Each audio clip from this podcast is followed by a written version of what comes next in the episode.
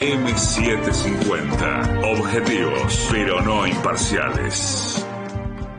Panorama de la mañana. 750. Derecho a la información.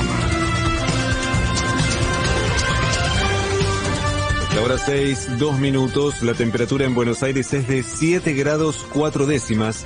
El cielo está despejado. Humedad 58%.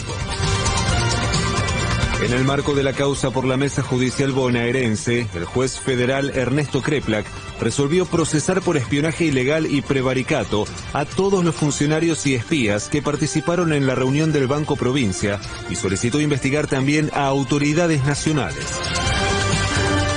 Un congreso de empresas pymes, Alberto Fernández aseguró que la economía está creciendo fuertemente y llamó a evitar que los beneficios se queden en manos de unos pocos. En verdad, el crecimiento es muy grande, la recuperación del empleo es real, el consumo crece. Tenemos que combatir ese tercer eslabón del proyecto que es la inflación. Y ahí que tenemos que ponernos a trabajar seriamente todos, para que la inflación no se vuelva ganancia de unos pocos, pérdida de muchos.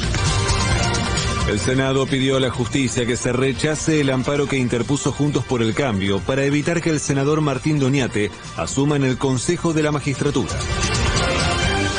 La Corte Suprema extendió el plazo para que la Nación y la ciudad lleguen a un acuerdo por los fondos de seguridad y ahora la nueva fecha límite es el 11 de mayo.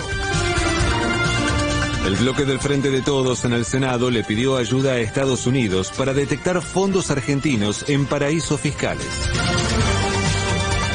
Un estudio de una consultora privada asegura que en 2022 las exportaciones agrarias alcanzarán los 50 mil millones de dólares. Patria Grande. Naciones Unidas reconoció la persecución que sufrió Lula da Silva en el marco de la causa Lavallato y ordenó al gobierno de Brasil que presente un plan para resarcirlo.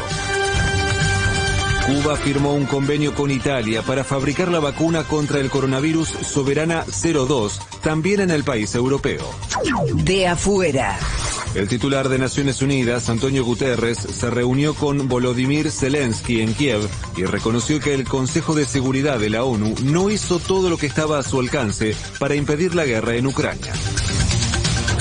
Joe Biden ahora solicita al Congreso de Estados Unidos que apruebe un paquete de ayuda a Ucrania por 33 mil millones de dólares.